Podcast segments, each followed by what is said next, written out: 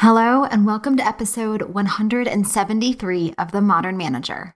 I'm your host, Mamie Kanfer Stewart.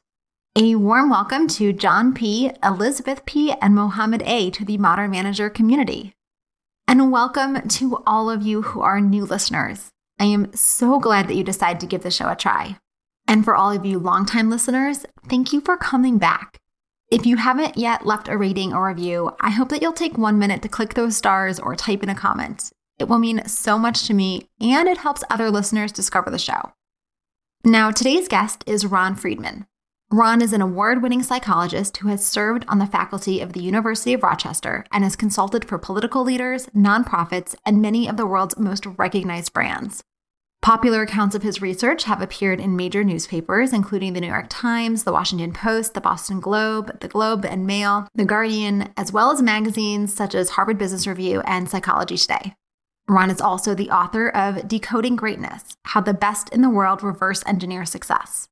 Ron and I talk about the principles from his book, Decoding Greatness, and how we can apply them to all kinds of activities and how managers can incorporate the lessons into their teamwork. Now, here's the conversation. You're listening to The Modern Manager, a podcast dedicated to helping you be a rock star boss with a thriving team. Whether you're looking to upgrade your meetings, cultivate your team, or grow as a leader, this podcast is for you. Now, here's your host, Mamie Kanfer Stewart. Thank you so much for joining me today, Ron. I am really looking forward to chatting with you, and it's a pleasure to have you. Oh, thanks so much for having me. All right, so I've been powering through your book, and there's just so much in here. So I we'll we'll cover whatever we cover because there there's a lot. But let's maybe just start with the premise of decoding success. So could you just give us the headline here? Yeah. So the stories we've been told about success are wrong. So most of us grew up with two basic stories about how people vault to the top of their profession, whether it's being a great manager or being great at a particular industry. And those two stories concern talent and practice. So the two main stories have to do with either number one, that greatness comes from talent, or that success comes from identifying your inner strengths and then matching that strength to a particular field. That's the first story. The second story is that greatness comes from practice. This is the idea that if you just uh, have the right practice regimen and you have enough discipline to do it for a really, really long time, that eventually you'll succeed. But what I discovered in doing the research for decoding greatness is that there is a third story, and it's one that people don't often talk about, but it is the path by which an astonishing number of top performers, everyone from writers and artists to inventors and entrepreneurs, have used to get to the top of their field. And that path is called reverse engineering. All right. Well, first of all, this was like the place where my mind was initially blown. I was like, wait a second. I tell my kids all the time about the importance of practice. If you want to be good at anything, you want to figure it out, you have to practice, practice, practice, practice. Mm-hmm. And secondly, I remember as a kid myself that there was so much about like figuring out what you're good at. What are you good at so you can do more of that thing? And this idea that there's a third way was just initially like, wait a second here. like, have I been duped my whole life into thinking that I need to figure out what I'm good at and then I need to just practice a whole bunch and that's how I will win? And now it sounds like, wait a second, no, maybe there's an alternative that I don't know if it's easier, but at least it's an option. It's definitely easier. But first, let me just say before we get into reverse engineering, let me just say that I'm not suggesting that talent and practice don't count for anything. Sure, it, there's a, something called talent. And if you identify what you're really good at and what you can easily achieve quickly and apply that to the right field, that's going to help you succeed. At the same time, if you want to practice something for 10 to 15 years, that's probably going to help you too. But what I'm challenging is that those are the only two paths. And the first, uh, eh, there are a number of reasons why these two paths don't work. But one of the main points I make in Decoding Greatness is that there is a glaring problem with the formulation that practice is the way to get to the top of a field because you can't practice an idea you've never considered.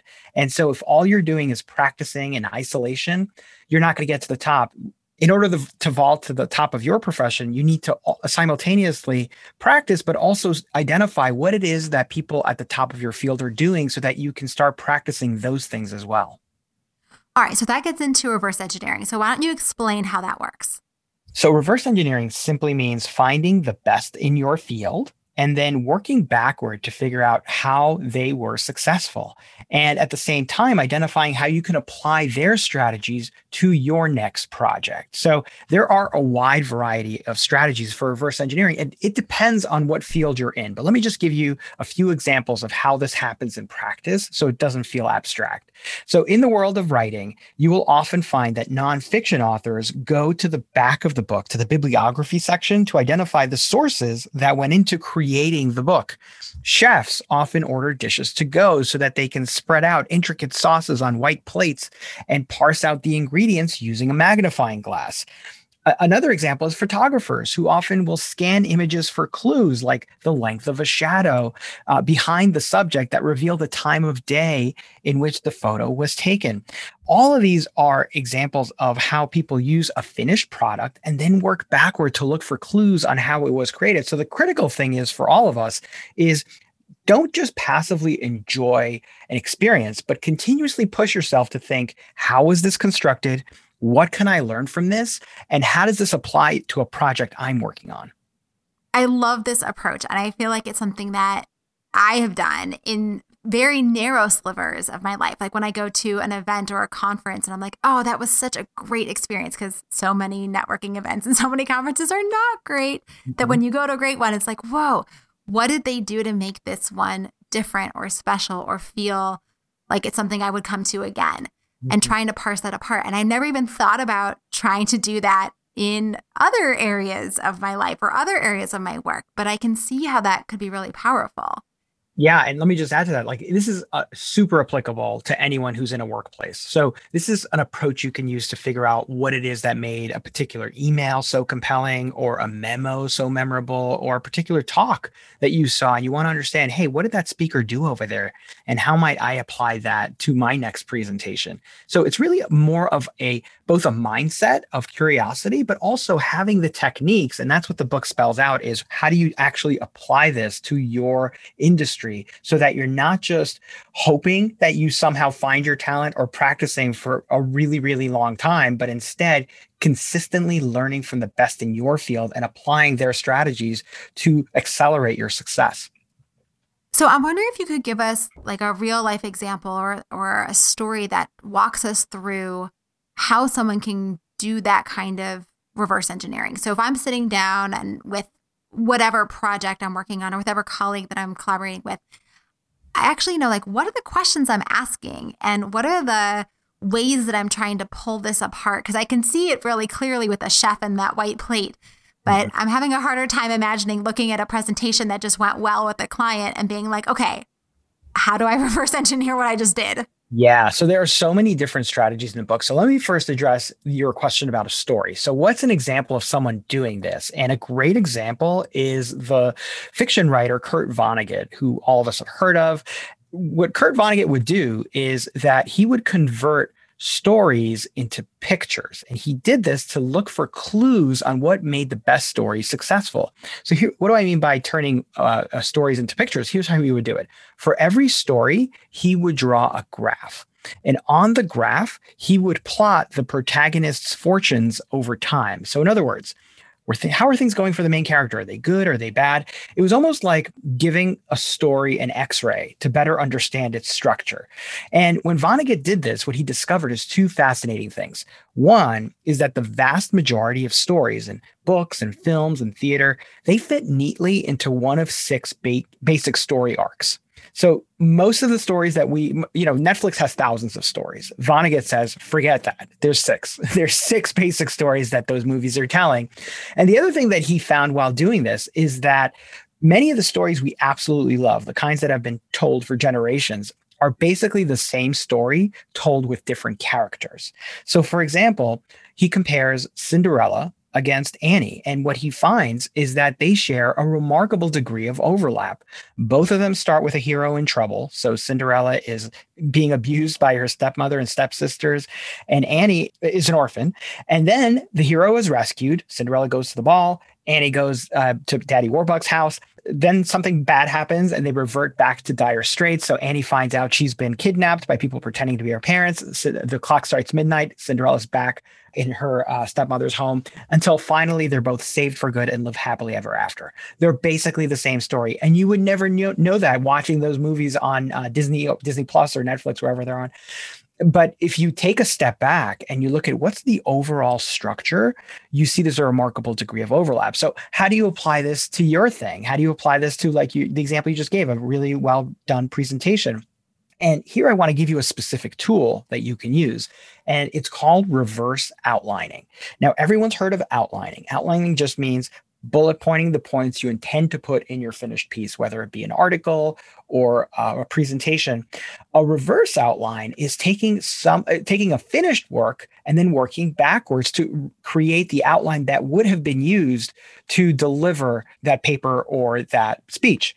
And so you can do this for someone else's finished product instead of just your own. So in the example you just asked about, which is that presentation, I can take somebody else's presentation and then reduce it down to a uh, to an outline, and that outline then gives me a format or a structure for creating a talk. In other words, I can take a reverse outline and turn it into a template. And that's really powerful because now, if I need to write a talk that is inspired by someone else's structure, I can do that really easily without having to stare at a blank page. And in fact, in, in Decoding Greatness, one of the things I do is I reverse engineer the most popular TED Talk of all time. And I show you how you can reverse outline it and then turn it into a template.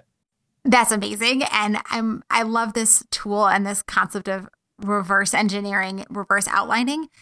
And is it enough to do it just once? Like you just take the best and reverse outline that thing? Or do you have to do this for like three or five or a hundred to be able to actually hit on something useful? So that's a great question. So I would say that first of all, the fact that you, if you did even one, you are like light years ahead of where you would have been if you were just staring at a blank page. It's so much easier once you have an understanding of what it is that's working in someone else's uh, presentation in order to get started. So imagine, for example, if you got invited to a wedding and you had to make the the uh, maid of honor speech, that would be intimidating. But what if you took three or four or five speeches that you considered powerful, you found them on YouTube, and then you reverse outline them?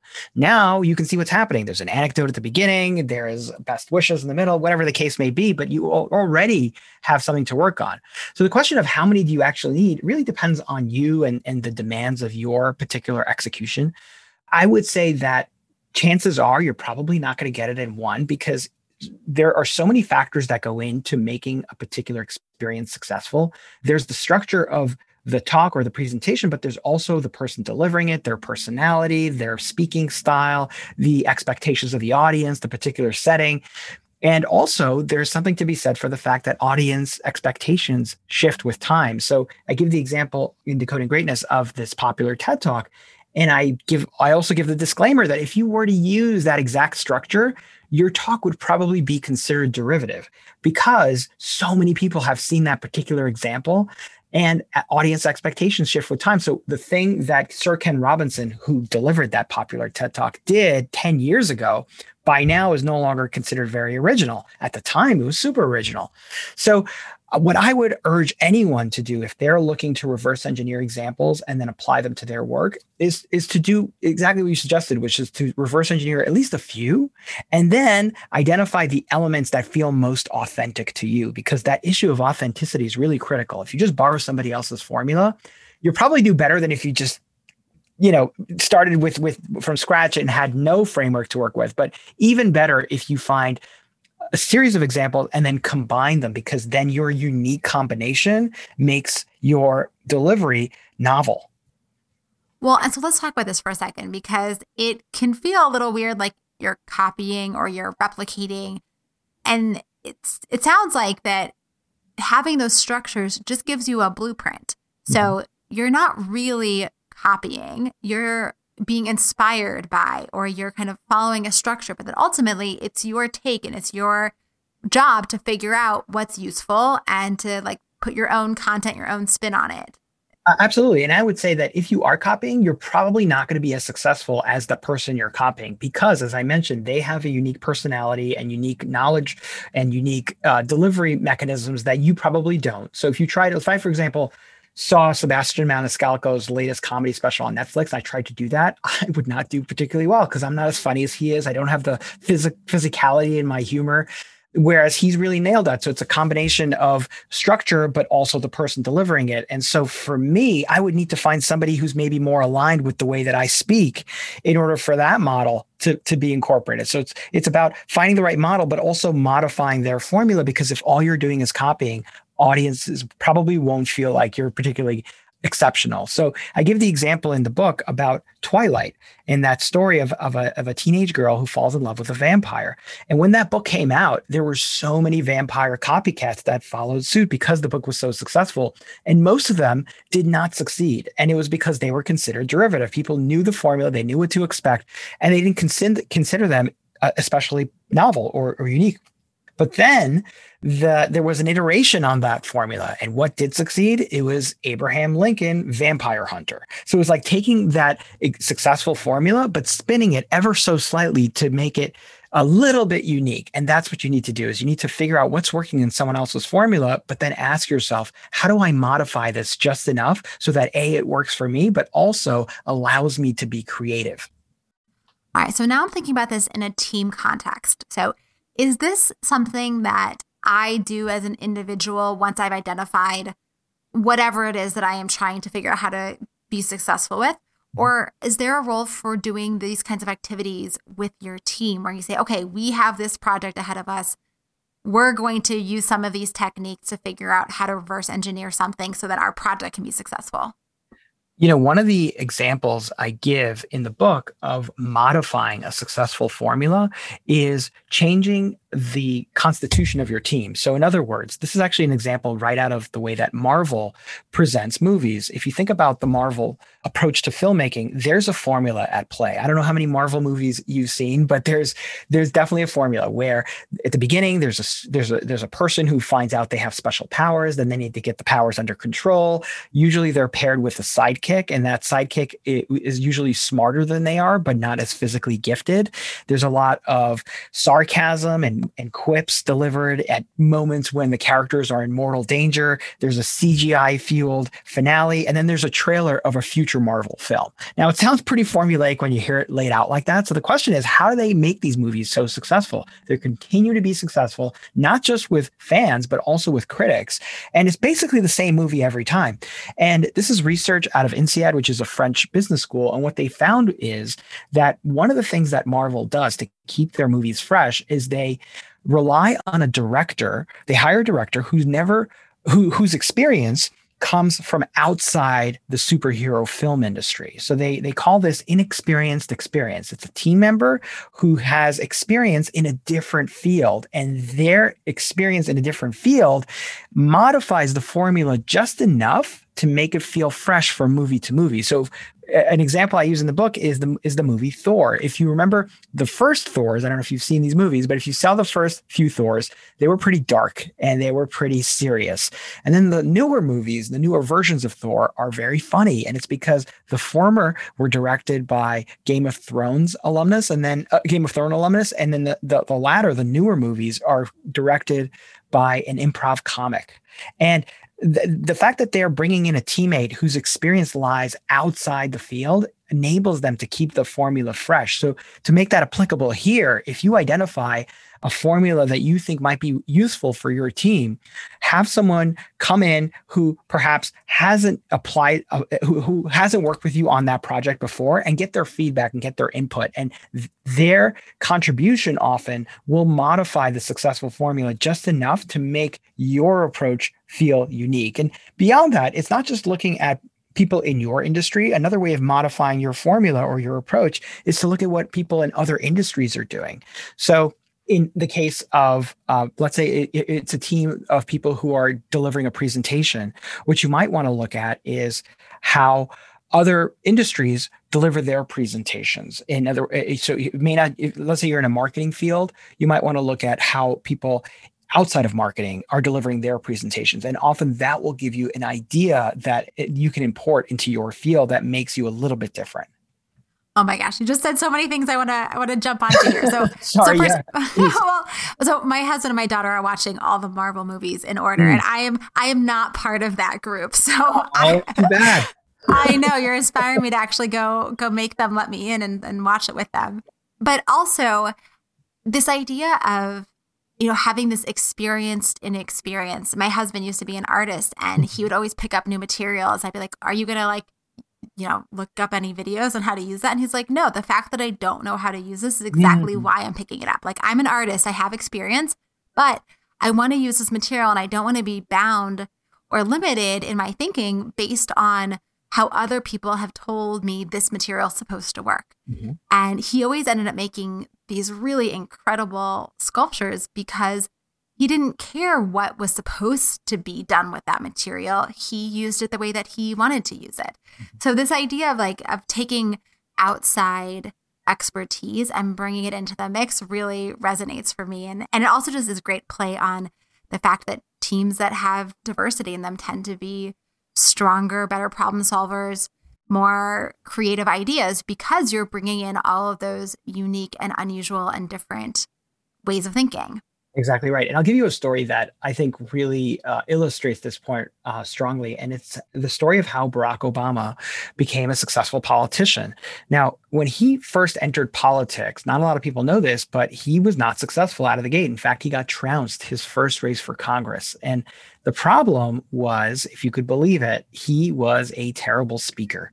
He was a law school professor and he was used to lecturing students. And voters didn't appreciate being lectured to, and they let him know at the ballot. And so for a while, Obama considered leaving politics until he noticed the way that pastor delivered sermons at church and he applied that same approach to his speeches. So when he came back, he started telling more stories, he was modulating his tone, he was using repetition to drive home points. And he completely transformed his approach as a speaker. And the rest, of course, is history. And what that story teaches us is that the quickest path to success isn't finding your talent. Obama didn't go and like you know, into the wilderness to search for his talent. And he also didn't practice for 10,000 hours. Instead, he identified a strategy that was working in a different field and he imported it into his own. And regardless of what you think of Obama or his political views, that approach is one that we can all use to elevate our performance. It's about reverse engineering what's happening in a different field and then thinking about what are the ingredients here and how might I apply this to my thing to become just a little bit better. Well, and that's such a great example of a behavior change, right? So it's not about the product, but it's actually about how you show up. And that's something that I think managers all around can do is look at how other managers who they really respect, like what are they doing? And then how can I emulate that? How can I incorporate that into my style, my approach, my way of showing up as a manager? Exactly right. And one of the best strategies I can give you to get started on this is to become a collector. Now, when we think about collections, we tend to think about physical objects. We think about things like wine or stamps or artwork, but that definition is too narrow. Collections can be anything that you encounter or experience that you want to come back to and revisit. So I can tell you that I know a whole bunch of copywriters, they collect headlines. I know designers, and those designers collect logos. I'm a writer, so I collect stories, I collect academic articles, I collect words that I consider powerful that get me to sit up and pay attention. And then when it's time for me to start writing, I have something to turn to to look at to remind me of how to think big. And in the case of anyone listening to this, if you're a manager, you want to be a little bit better. When you when you encounter a well written email that can go in your collection under well written emails, a, a, a well done uh, speech, or again, a, a, memo. All of those examples can be placed in your collection. It could be just as simple as a Google Doc. And then when it's time for you to write your next well written email or your next persuasive memo, you can look at that collection and then compare the items in there against the items that didn't make your collection. So it's a little bit like playing spot the difference, that game we all played as kids where you compare images side by side and you look for discrepancies.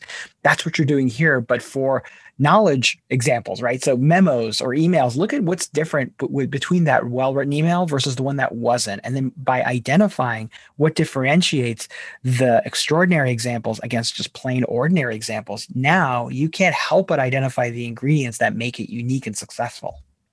I mean, this makes so much sense. And it's so hard for us to just keep all of that stuff in our brains and be like, mm-hmm. okay, I'm going to remember. And I do this all the time. I'm guilty of it myself. I'm saying, like, okay, I'm going to remember that so that next time.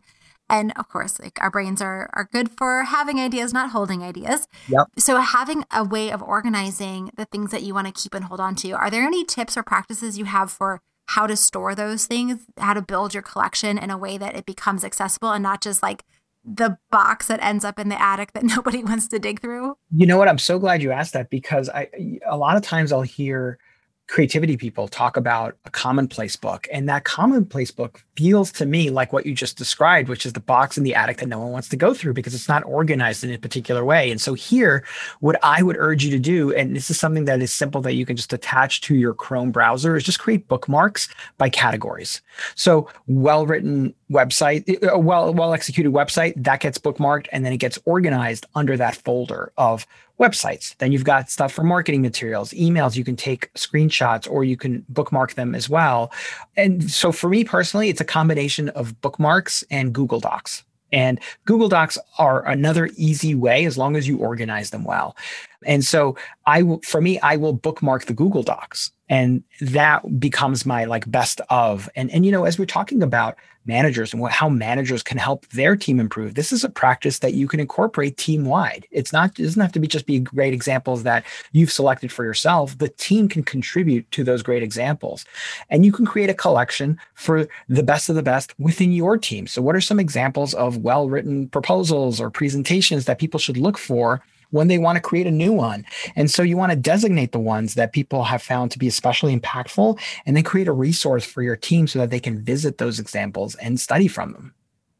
I love that. I would just throw in a couple other things too that you could do this with meeting designs. So if you have really good productive meetings, analyzing what worked and then capturing those as future meeting design options or you know pretty much any kind of things i love templates so anything where you can I think now reverse engineer it into a template and say, okay, how can we reuse this template to make our lives easier and our work more efficient? Let's do it. I love those examples. And really, it comes down to curate, analyze, templatize. Those are the three steps. So you want to curate the best examples, analyze them to figure out what makes them unique, and then turn them into templates so that the next time you're writing a proposal, you're just basically filling out a Mad Libs instead of starting from scratch. Amazing. And I just started a new system for myself that is capturing ideas out of books because I read so much and I can never remember everything. And even though I highlight, like it's, I never go back in. And so now I'm starting capturing quotes and creating these like one pages for each of the books I read that has like the key ideas and the main quotes that I want to remember.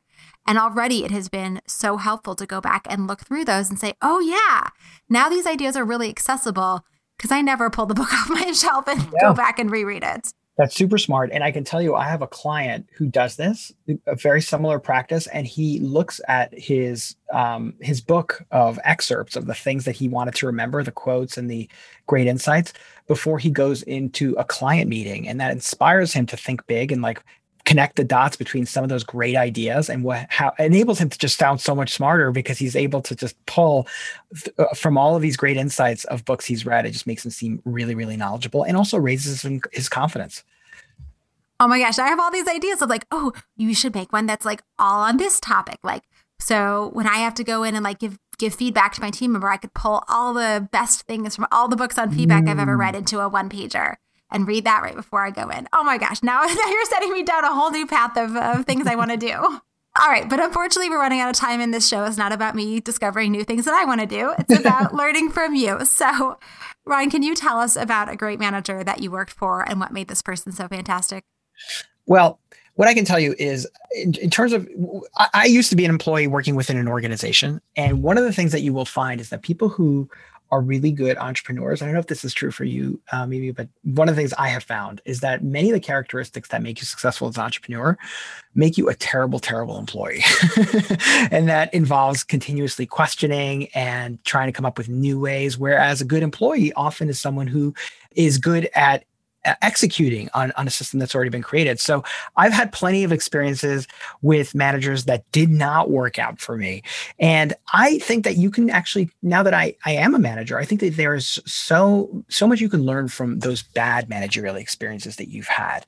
By identifying what it is that that manager did that you would have done differently and keep being mindful of those. So I actually think I've learned more from bad managers than I have from good managers, which isn't to say I haven't had good managers. I have. Uh, I think back to my experience in graduate school and I had some terrific mentors. And one of the things that they, I think, did really, really well is that they expressed interest in me as a person and that helped me feel valued. So that's a critical thing. And I think something sometimes as managers, we are so focused on getting the job done that we forget that the people we work with are human and as humans they all have a basic human psychological need for feeling connected to others and so that's that's the thing that i took away from those positive experiences but i i do really truly do feel like i've, I've learned more from the negative experiences and i think that's helped me become a better manager as a result.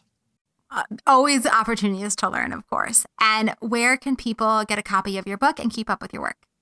The best place to find Decoding Greatness is obviously it's available on all bookstores, but if you go to decodinggreatnessbook.com, there's a really nice opportunity there to get a free course on how to start applying many of the strategies we've discussed today on the podcast. And so if you go to Decoding Greatness book, you submit your receipt from your favorite bookstore and you will get the course for free. And you can find out more about me at ronfriedmanphd.com or at my company website, ignite80.com. And the reason it's called Ignite 80 is because more than 80% of employees are not fully engaged at work. And so the mission of Ignite 80 is to teach leaders science based strategies for creating great workplaces. Well, thank you so much for sharing all of these incredible insights and actions. I am so energized to go off and, and apply all of this in my work. And uh, I look forward to uh, continuing the conversation. Thanks for having me. It's been great. Ron has generously offered five copies of his book, Decoding Greatness How the Best in the World Reverse Engineer Success, as a guest bonus. To get one of these copies, you must be a member of the Modern Manager. Head on over to themodernmanager.com slash join. And then after you've subscribed, check out all the guest bonuses because there are a number of free books available, downloadable guides, free online courses, and more that you get access to the instant that you join. Plus, if you work for a government or nonprofit agency, you get 20% off of any membership level. All the links are in the show notes, and they can be delivered to your inbox when you subscribe to my newsletter. Find that at themodernmanager.com. Thanks again for listening. Until next time. Meetings are one of the most critical components of healthy collaboration, and teams are at the heart of how we work. Meeteor helps you use your time in meetings productively build healthy relationships with your colleagues, and move work forward. To learn how we do it, visit meeteor.com.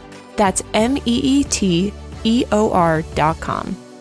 You've been listening to The Modern Manager. You're already becoming a rock star boss of a thriving team, I can tell. To ensure you never miss an episode, subscribe to the show in your favorite podcast player and join the mailing list at mamieks.com slash podcast. That's M-A-M-I-E-K-S dot com slash podcast to get show notes and other special content delivered directly to your inbox. Thank you so much for listening. Until next time.